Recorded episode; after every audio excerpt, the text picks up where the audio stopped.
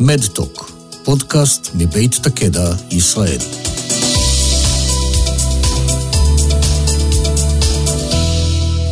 שלום לכולם, אני גיא תבורי, עובד סוציאלי במערכת הבריאות. בעשור האחרון אני עוסק בליווי של חולים, בני משפחה, מלווים וצוותים רפואיים.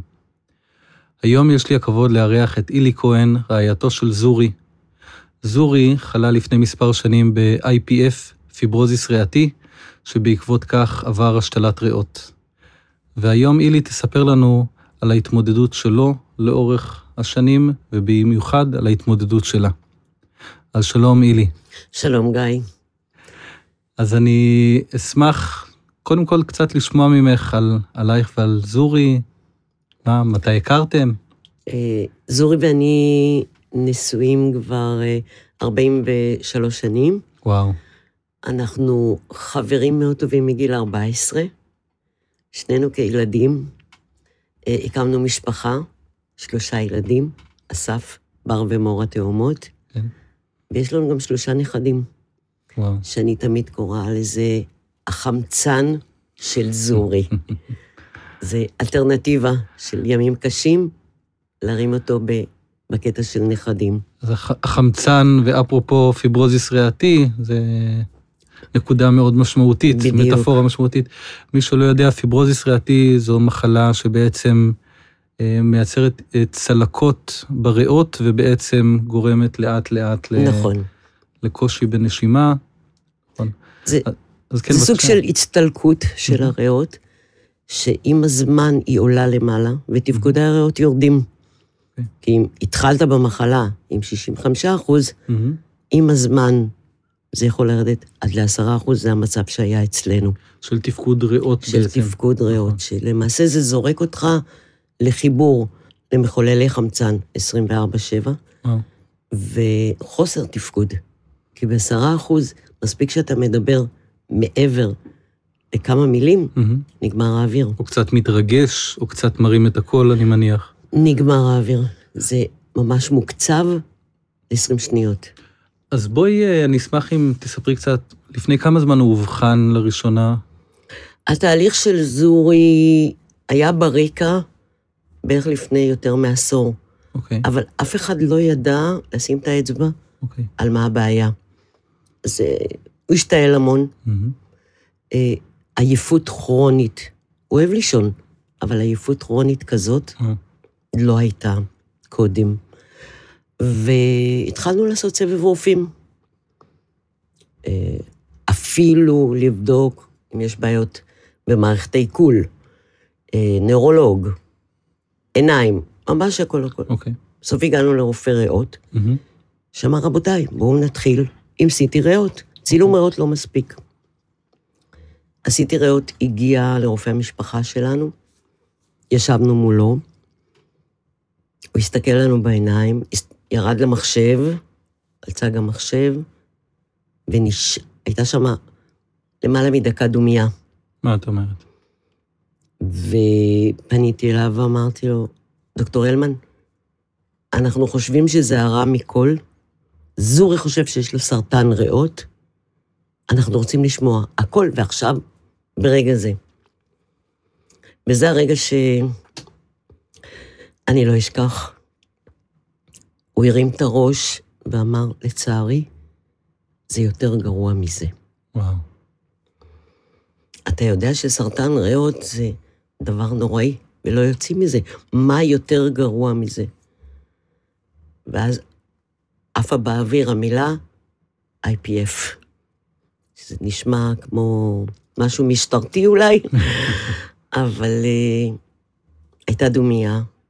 ביקשתי לדעת עוד, כי זאת אני, mm-hmm. לא אוהבת על קצה המזלג, והוא אמר, לצערי, אני לא יכול לעזור לכם.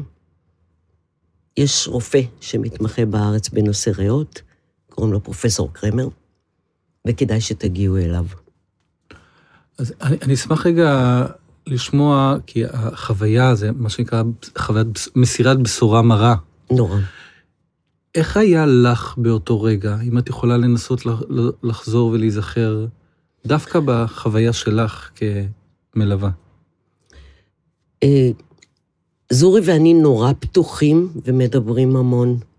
לא מסתירים ולא... יש שיתוף פעולה נורא טוב, כי אנחנו באמת חברים. באותו רגע לא הצלחנו לדבר, לא הצלחנו לתקשר. אני זוכרת שיצאנו, נכנסנו לאוטו, נסענו הביתה, לא דיברנו. אה. הגענו הביתה, לא דיברנו. יש לי גינה מעל, מה, בגג בבית, ואני ישבתי שם אולי שעתיים, מבלי לרדת למטה, כדי לעכל מה זאת המילה. ואתה נורא רוצה לא להיכנס לדוקטור גוגל, כן. כי הפחד המילה יותר גרוע. כי אני זוכרת, שאלתי אותו, למה יותר, מה יש יותר גרוע? כן. אז הוא אמר לי, זו מחלה חשוכת מרפא. אה. וזה באמת, השמיים נופלים. כי איך אני יכולה לעזור? מה אני יכולה לעשות? אתה כל הזמן חושב על אופציות. מה, איך מתקדמים מפה?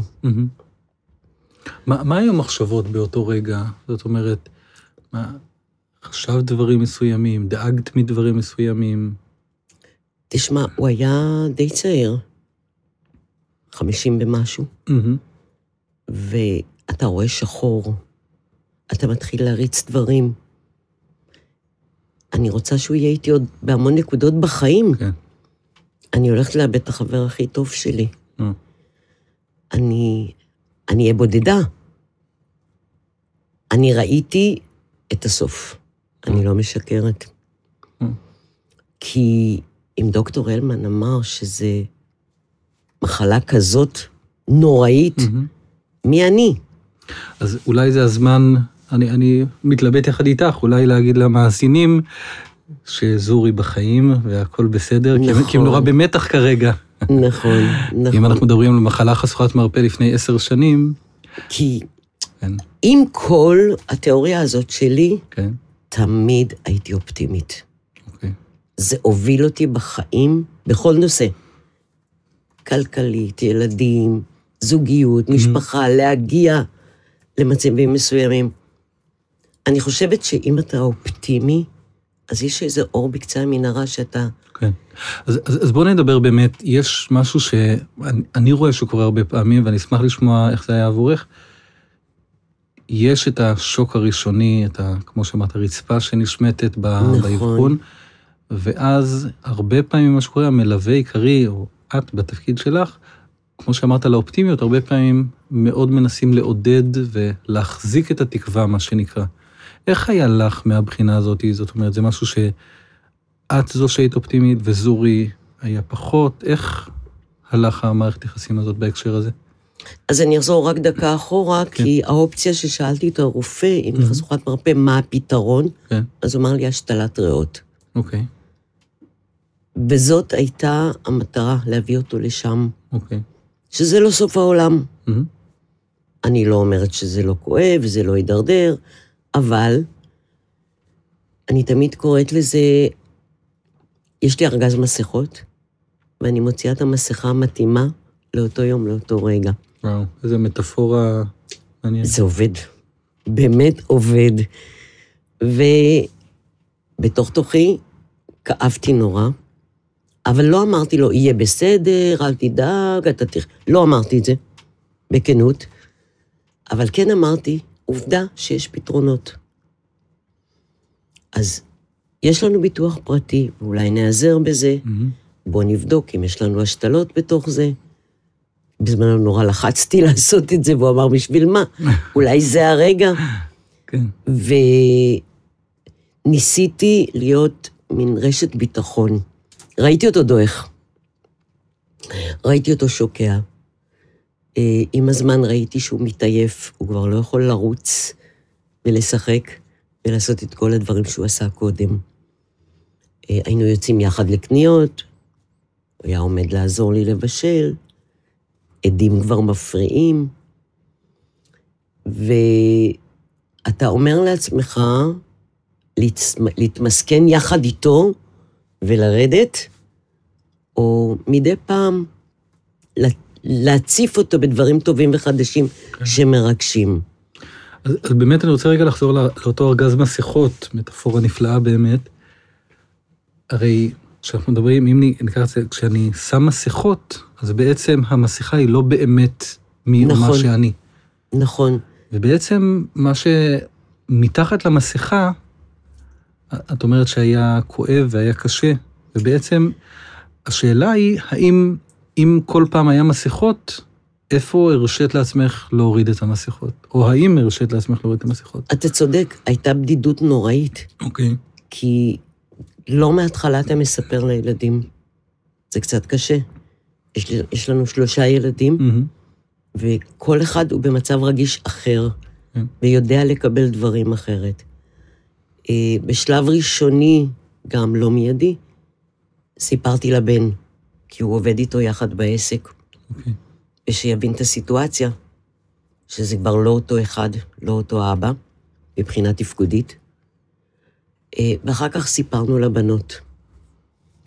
גם לא תמיד הרשיתי לעצמי לספר עד הסוף, כי לא רציתי שירחמו. ברגע שאתה מרחם, אתה גם רומס לו עוד טיפה את האגו. אבל הלבד הוא הלילות, אני בן אדם של לילה. לעבור בצמחייה, בעצים, לגזום, לפעמים עד אור הבוקר, מדי פעם להיכנס לשמור עליו, כי אין חמצן. הוא אז עוד לא היה עם מחולל, אבל התקפות שיעול נמשכו. אני הסתכלתי לשמיים וביקשתי. אמרתי, זה מוקדם מדי, אני רוצה אותו עוד איתי. אה, הבדידות הייתה שם כל הזמן. אפרופו מסכות, לא הרשיתי לעצמי לבכות לידו. כן. אה, לא הרשיתי לעצמי להיכנס לגוגל ולהציץ ולראות מה התהליך. הרגע הקשה שבא אחריו, שהגענו לפרופסור קרמר, ובהינף יד הוא אמר, אוקיי, יש לך IPF, יש לך לחיות חמש שנים. מה את אומרת? ושמה זה כאילו סוגר לך את הגולל. יש לך דדליין. מה עושים בחמש שנים האלה? וואו. זה, זה לא הרבה זמן. ומפה אתה מתחיל לעשות נקודות אור. מסכה, נקודות אור. להרים את האופטימיות, שהלו, יש השתלות, יש בתי חולים, יש חו"ל, יש אור בקצה המנהרה. אני, אני רק אגיד, אה, אז IPF באמת זו מחלה שאין ריפוי או אין דרך, כיום הרפואה לא יודעת איך אפשר, איך להחלים מאותן הצטלקויות, כמו שאמרת קודם. לכן הפתרון היחיד, כן יש תרופות וטיפולים שיכולות, יכולים לעכב את המחלה. לעכב את ההתקדמות או נכון. להקל על סימפטומים, אבל בעצם הפתרון היחיד להבריא או להחלים זה באמת השתלות ריאה, כמו רק, שאמרת. נכון. אוקיי. לפעמים אחת, לפעמים שניים, נכון, תלוי עניין מה. של מזל, כן. כן. וזה היה המוטו, לנסות, ואיך היה לך? זאת אומרת, אני, אני מנסה לדמיין את ה... לקבל את המספר הזה, יש לך חמש שנים, איך לך היה באותו רגע, באותה שיחה? אם בשיחה עם רופא המשפחה. נשמטה לי הרצפה, כן. פה השמיים נפלו. אה, כאילו, הסתכלתי עליו, בתוכי אמרתי, היי, הלו, מי אתה? מה אתה מקציב? כן. מי שמך? כן. אבל הייתי ירוקה, לא הבנתי, עוד לא הפנמתי. לקראת מה אני הולכת. אה, אבל החיים הראו לי. ההתקדמות של המחלה הראתה לי שאני כבר, אין לי כל כך שותף כמו שהיה לי קודם. הפרטנר שלי.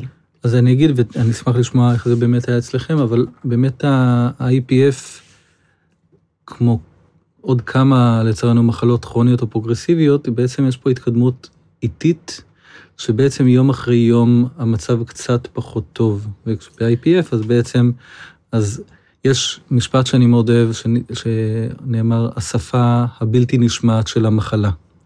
שאם... זה בדיוק, זה מאוד מדויק. כן, שבעצם יש את המקומות שאני מניח שרק את וזורי רואים שאתמול הוא יכל לעשות כך והיום קצת פחות. או, וכל יום בעצם לראות את הנקודות הקטנות האלה. זה בדיוק כך, כי בשלב מסוים, ב-2014 העלו איזשהו מחקר מאוד טוב שיש כדור בשם עופב, שזה מעכב. אז זה באמת נכון, אבל זה נורא אינדיבידואלי, כן. וזה כדור מחקרי. כן. לא, שום דבר לא נותן לך את ההרגשה שהנה אתה מבריא. אבל uh, אתה רואה את זה בהליכה. אתה שומע בלילה. אני חמש שנים לא ישנתי בלילות. מה את אומרת? רק כשהוא יצא מהבית והוא היה בחזקת המחולל חמצן או הבן שלי בעבודה, הרשיתי לעצמי לישון כמה שעות. וואו. זה היה באמת לשבת במיטה, ערה, בכל שיעול ואו חנק, לעמוד דום עם אה, נת... אה, מגן דוד, היה לי בא, באוטומט, כי היו כאלה המון. באמצע הלילה זה תוקף בעיקר, בשכיבה, ולנסות להציל. המון פעמים הוא לא רוצה לשתף פעולה, כי הוא עייף כבר מהנסיעות האלה אה. לבתי חולים. כי הוא אמר לי לא פעם, מה יעשו לי שם? וזה נכון, אבל בתודעה שלך, אתה לא רוצה לאבד אותו, אתה לא רוצה להיות לבד, אתה רוצה להציל אותו. אני לא יכולה לעשות הרבה. עם כל זה, אני אף פעם לא אומרת לו, יהיה בסדר, יהיה בסדר, אל תדאג, אתה תהיה בסדר. כן. אני לא רוצה להשלות אותו. כן. כי חלילה, אם לא יקרה משהו טוב, אתה לא יודע איפה למצוא את עצמך. אני הפסקתי להיפגש עם חברות, הפסקתי לצאת מהבית, הפסקתי ללכת לאירועים, כי מי יהיה איתו? כן. אלא אם כן, אחת הבנות, כולם עזבו את הבית. מישהי מגיעה לעשות בייביסיטר, אפילו לא במודע. כן.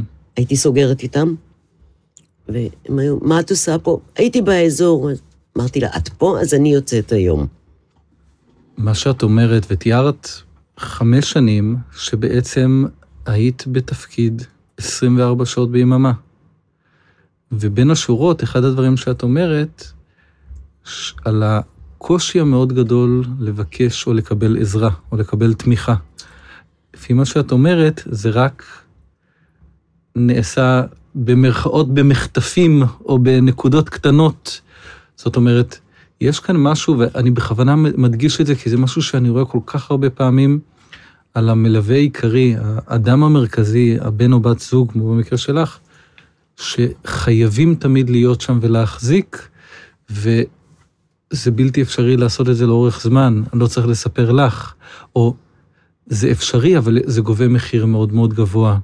ואחד הקשיים המאוד גדולים, בעצם היכולת והמוכנות שלנו לבקש עזרה, לקבל עזרה מילדים או משפחה או מאנשים מסביב, אבל ה, ה, כמו שאמרת שהיית שוכבת במיטה ולא ישנה, על המקום הזה שאנחנו מחזיקים כל הזמן. יושבת. כן, כי חלילה, אם אני אשכב אני יכולה להירדם, כן, ומה יהיה?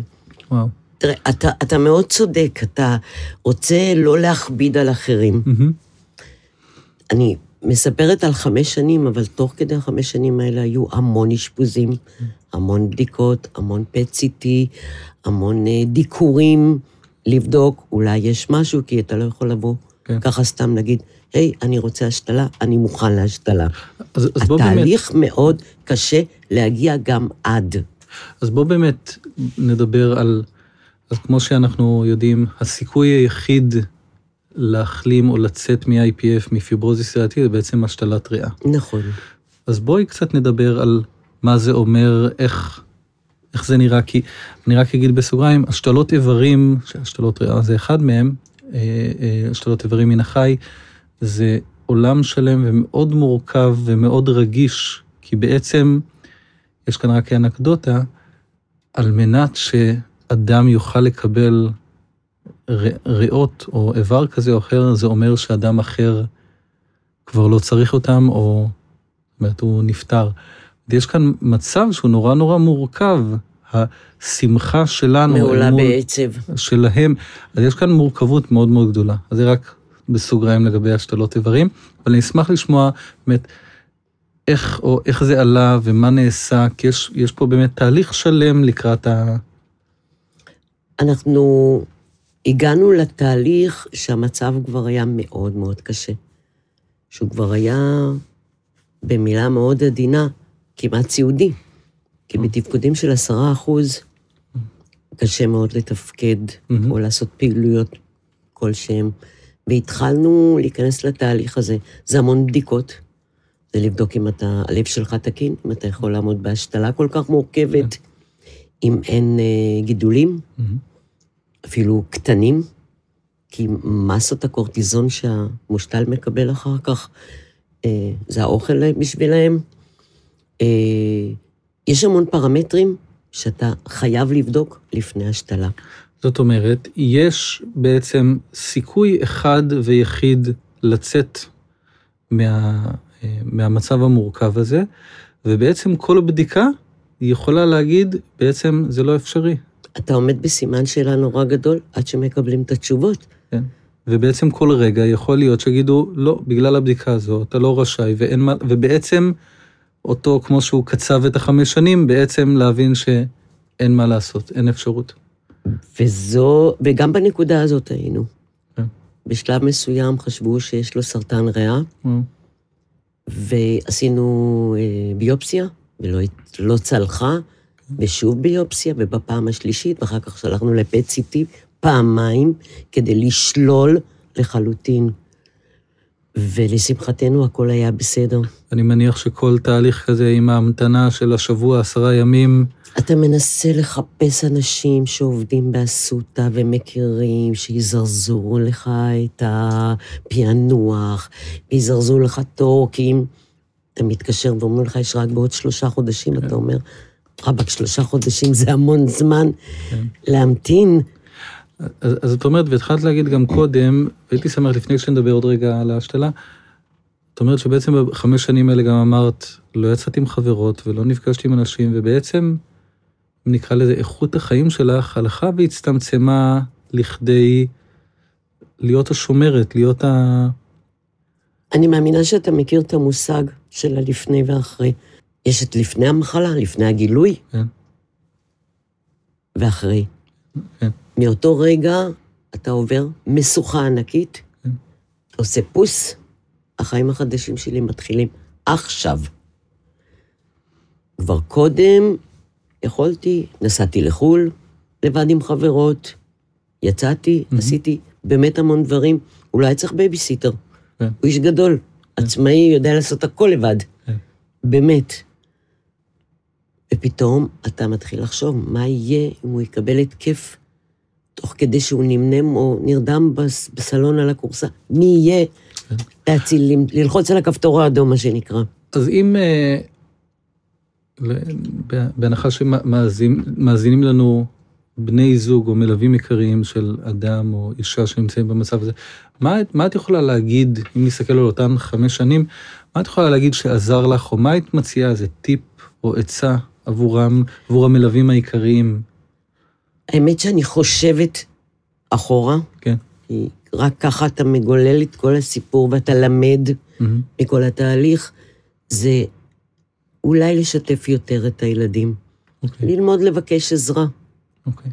ללמוד להגיד, הייתה לי את זה, אני, דח, אני דחקתי את זה החוצה, כאילו, מצב של אה, לא סומכת על אף אחד אולי, אה, איתי הוא יותר בטוח, אם חלילה קורה משהו והוא לא מצליח להגיע ל-X מקום, זה לא נעים שהילד שלך יעשה את הפעולות האלה. כן. ומניסיוני, כי גם קודם טיפלתי בהוריי 18 שנה, אז כן. ידעתי כבר מה התהליך, איך זה מידרדר. וואו, נכון, לבקש עזרה, אוקיי. לא בושה. לקבל, ללמוד כן. לקבל. זה יותר נכון מלבקש. כן. ללמוד לקבל, אני... כי כמו שאת אומרת, הרבה פעמים מציעים עזרה, אבל אנחנו... הציעו לי כל הזמן. אבל אנחנו דוחים בעצם. נכון, נכון, נכון. אז בואו באמת נתקדם לדבר על, על ההשתלה. אז היה באמת, כמו שאמרת, סדרה של בדיקות שאנחנו יודעים שהוא עבר את כל הבדיקות והיה בעצם... כשיר. כשיר, ונכנס לאותה רשימה מפורסמת של רשימת המועמדים להשתלה. ואז מה, איך...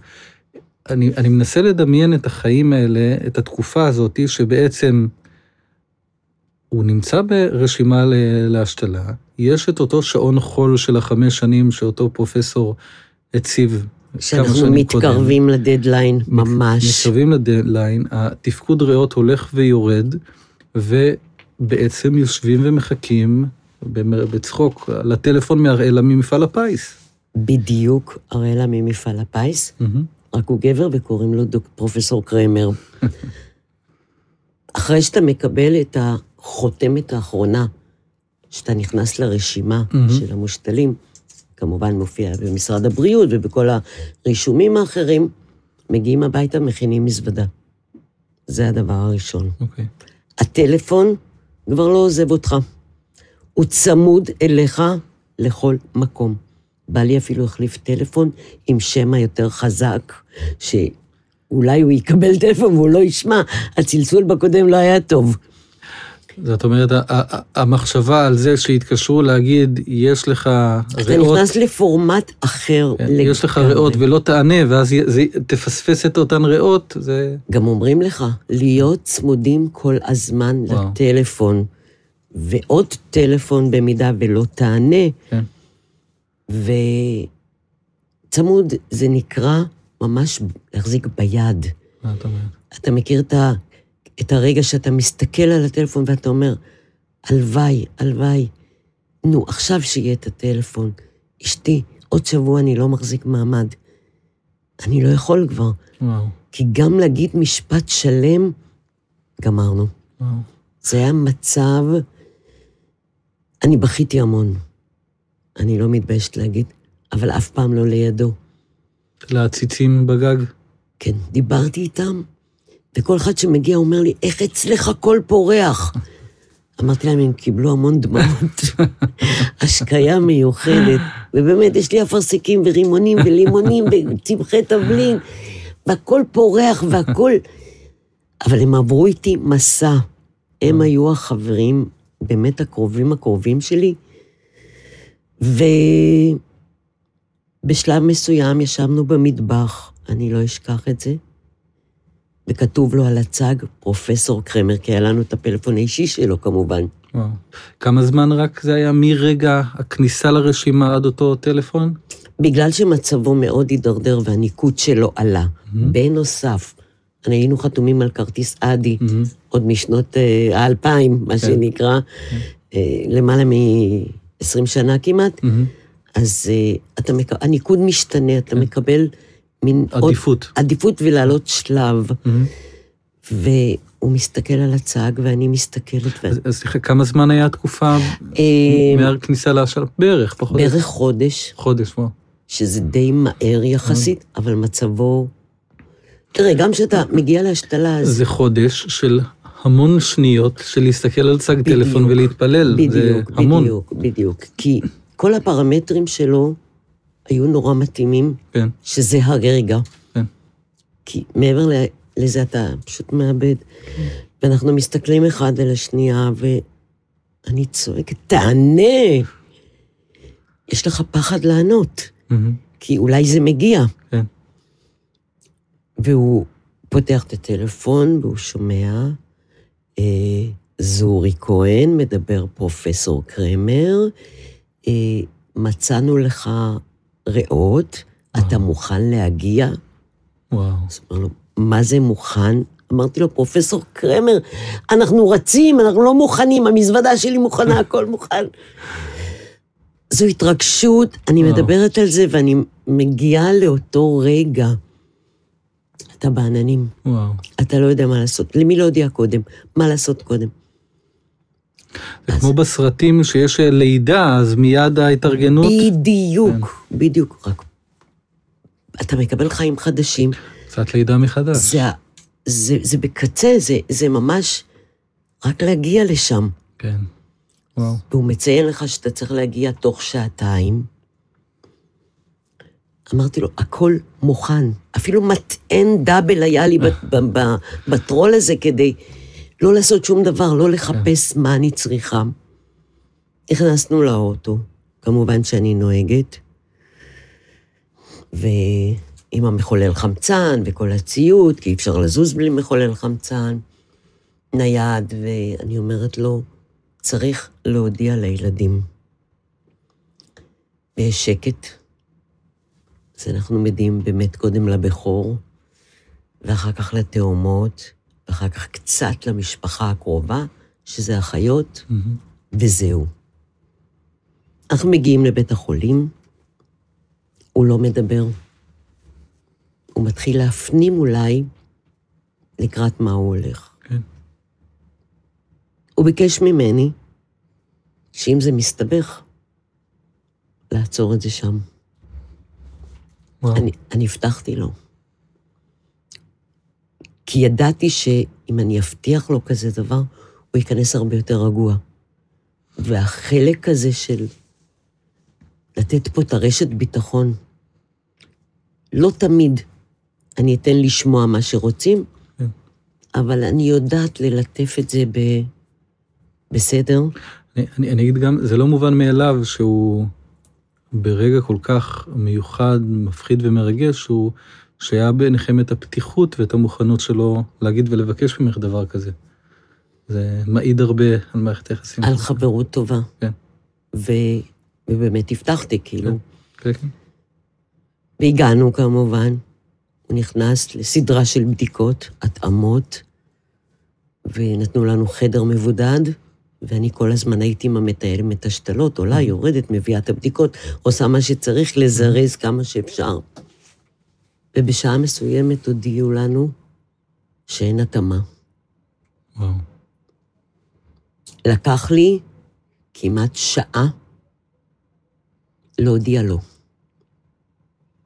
איך אני מעירה אותו, כי הוא היה בצום, איך אני מודיעה לו בצורה מאוד עדינה, שזה לא סוף העולם, אבל כרגע זה לא שלך. וואו. זה רגע מאוד קשה. אני ככה לאט-לאט מנסה להעיר אותו, ואז הוא פותח עיניים, הוא אומר לי, יורדים? אמרתי לו, כן, אבל לאוטו. למה? ממש כמו ילד קטן שלא מבין, הלוא הגעתי כן. להשתלה. אמרתי לו, זה לא מתאים לנו. עדיף לחכות למשהו יותר טוב, וואו. שמתאים בדיוק לך. זה מבנה גוף. כן. זה המון דברים, יש המון כן, פרמטרים. נכון. היה נורא קשה. הוא המשיך להישאר עוד פרק זמן במיטה, ואנחנו מאוד עצובים הביתה. מאוד. אבל- אומרים לך, יש לך סירת, סירת הצלה האחרונה. אתה מגיע לזה שוקת ואתה לא יכול לשתות. וואו. זה ממש ככה. ומפה עוברים ימים מאוד קשים. זה כבר, הוא לא רוצה לאכול, לא רוצה לשתות, אתה כבר לא יכול להיות ליצן החצר. אתה כבר לא יכול לשים את המס... נגמרו המסכות. כי אני כל כך מבינה באיזה נעליים הוא נמצא עכשיו, ש... אני מתנצלת, זה... אני מתרגשת כי אני מגיעה רק כשאני מדברת על זה, לאותם רגעים שהיו מאוד קשים, שהוא אמר לי, כנראה שאני לא מתאים בכלל, וואו. כנראה שזה לא יגיע. והתחלנו עוד קצת לפני איזה תהליך לעשות השתלה בסן דייגו. הפעלנו את כל מה שיש לנו, את הביטוחים ואת כל הניירת, ודיברנו עם פרופסור קרמר, והיה צריך לעשות תרגומים בהכנה. וביום אה, חמישי, אני אספר רק משהו מחוץ לסוגריים, אה, הייתי צריכה לקחת ביום שישי את הנכדים שלי להופעה של מיומנה. ביום חמישי בארבע אני מתקשרת לקלטי ואני אומרת לה, תקשיבי, יש לי תחושה שהלילה קוראים לנו להשתלה. מה אתה אומר? את עם התחושות שלך. אמרתי לה, מאיה, אל תביאי את הילדים היום, בואי נשאיר את זה למחר, מקסימום תביאי אותם בבוקר, יום שישי, ואני לוקחת אותם. זאת אומרת, מקסימום יקראו לכם, אנחנו באים באמצע הלילה. אני אומרת לה, לא, לא, לא. התהליך נורא מהיר, נורא מבלבל. אני לא יכולה להרשות את זה לעצמי. וואו. תשאירי את הכרטיסים, ובואי נדבר בבוקר. מקסימום נדבר בלילה מאוחר. אבל יש לי תחושות מאוד חזקות. מה את אומרת? חצי שעה אחרי זה, זורי אומר לי, אשתי, אמרת לו, כן? את מוכנה? הוא היה בחדר אחר. אני אומרת לו, מוכנה למה? הפרופסור התקשר.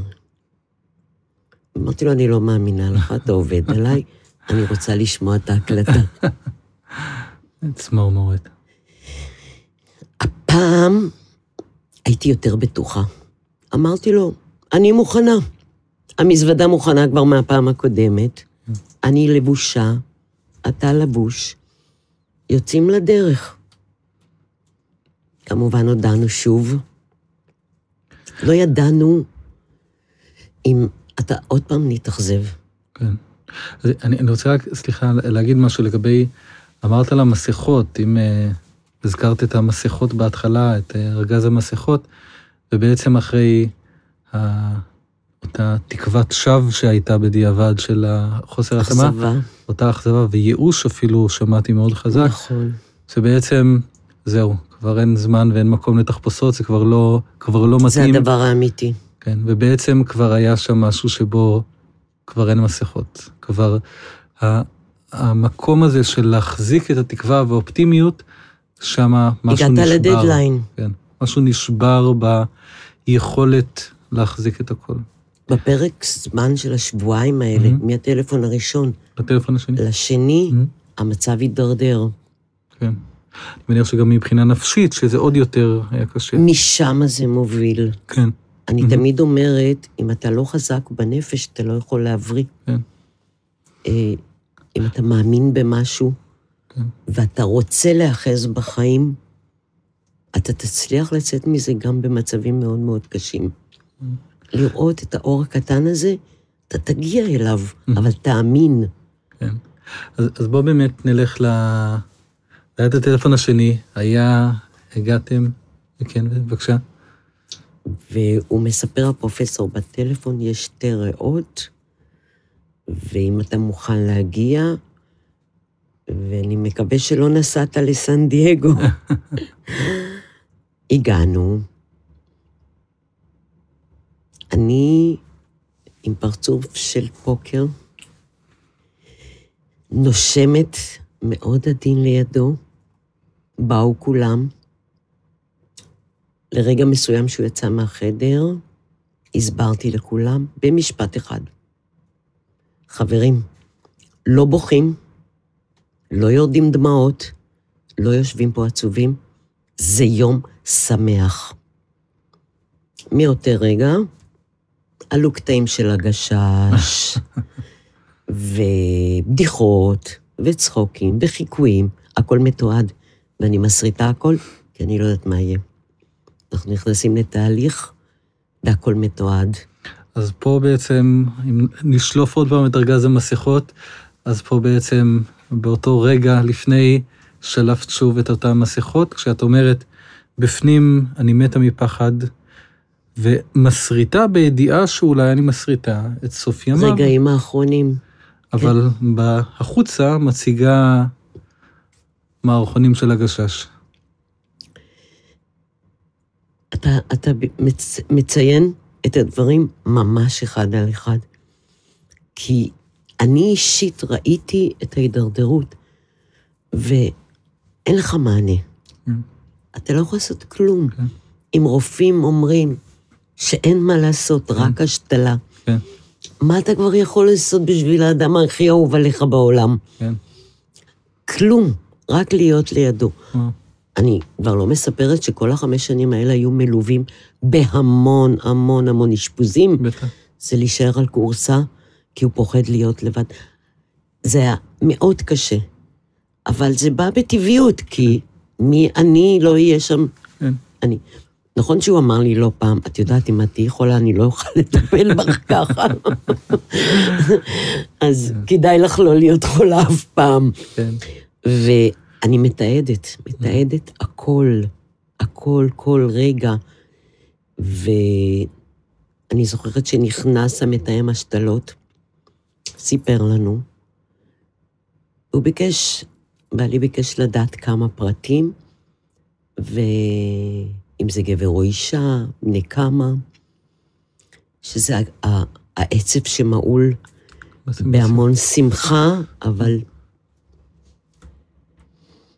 ומחכים. אנחנו הגענו כבר בשבע, שבע וחצי לבית החולים, ונהיה תשע, ועשר, ואחת עשרה, שתיים, והגיע המנתח הראשי ואמר שהוא נוסע לאשדוד, קוראים לזה קציר, ואם הכל בסדר, אז יכינו אותו. וזה הרגע הקשה אחר כך שהגיע, שלוש וחצי לפנות בוקר, אנחנו כולם צוהלים בחדר, ממש, מסיבה. ואני רואה אותו יוצא לאט, לאט, לאט, לאט, עם הצינורית מחוץ לחדר. יצאתי אחריו ושאלתי אותו, מה קורה, כהן? אז הוא אומר לי, תארזי הכל. שלוש וחצי, הוא אמר, תוך שעה מגיעים. אין סיכוי, אנחנו חוזרים הביתה. אמרתי לו, תקשיב, כן. זה לא חד משמעי על דקה, זה דרכים. בשעה שלוש וחצי הוא יוצא מהחדר, ואני יודעת שמשהו קורה שם איתו, והוא מבקש ממני לארוז הכל, להכין את הכל, כנראה שגם היום לא יקרה. ניסיתי להניע אותו, לה- להסביר לו שלא צריך לחכות על השניות. באמת כמה דקות אחרי זה הגיעו, עשה את ההכנות האחרונות, וירדנו ממש עם צהלולים. ואמרתי לו, הכל יהיה בסדר, ואני מבטיחה למה שביקשת. רק תיכנס בלב שלם ותבין שאנחנו פה. הניתוח עבר בהצלחה. במקום 12 שעות שהכינו אותנו, פחות משש שעות. וזה היה לפני אותו יום ניתוח? כמה זמן? זה היה שבועיים אחרי הקריאה הראשונה. מהיום, לפני כמה זמן זה? זה היה ב-30 לאוגוסט 2019. זאת אומרת, לפני שלוש וחצי שנים. שלוש וחצי שנים. וואו. אה, הוא עבר בהצלחה. אחרי שישה ימים היינו כבר בבית, וואו. שהם קראו לזה סוג של נס. אבל אה, איך אני תמיד מספרת, השתלה זה לא מטה של קסם. זה לא הוקוס פוקוס. אתה ניסית לתקן משהו, אבל באים הצהרות אחר כך כן. בצורה אחרת. נכון, אתה כבר לא מחובר למחוללי חמצן, אבל מכאן ולהתקדם היה מאוד מאוד מאוד קשה. זאת אומרת, בעצם, מה שאת אומרת, ואני חושב שזו נקודה מאוד חשובה, אותו שעון חול, אותה שעון חול של חמש שנים בעצם נעלם, התחיל חדש. התחיל חדש, ובמקומו יש הרבה מאוד התמודדות של שיקום, של בעצם להתחיל לחיות. זאת אומרת, מה שקורה הרבה פעמים, כשאנחנו מסתכלים על השתלות, אומרים, אוקיי, מסתיימת ההשתלה, וזהו, בריא, הכל בסדר, כמו קודם. אבל בעצם מתחיל כאן מסע חדש של התמודדות מאוד אופטימית וחיובית, אבל התמודדות של אה, שיקום, ויש פה שני צעדים קדימה, צעד אחורה, אני מניח. בדיוק.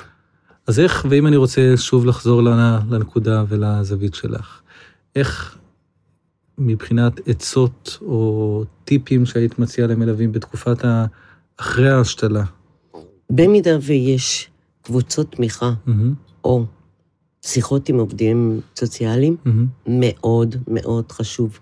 זאת אומרת, להיות מוכנה לקבל תמיכה. ברור. מהמם, כמובן, עם המטופל מהמם, ובלעדיו. כן. כי כשאתה לבד אתה יכול לשאול את השאלות הקשות, ו... זאת אומרת, יש דברים שלא תמיד, או לא בהכרח אני ארצה להגיד או ליד לשמוע החולה. ליד, ליד המטופל, כן. ולכן עדיף מקומות שבהם אני יכול להיות לבד עם קבוצת השווים, בעצם עם המלווים. ובעצם את אומרת דבר נוסף, שבעצם יש, הרי משהו בתקופה של אחרי, אם אות- במשך חמש שנים, אתה לומד לחיות כן. וללכת מחדש. כן, ובעצם אם במשך חמש שנים לא ישנת וישבת בלילות, עכשיו בעצם אפשר רגע לישון, אני מניח? ממש לא.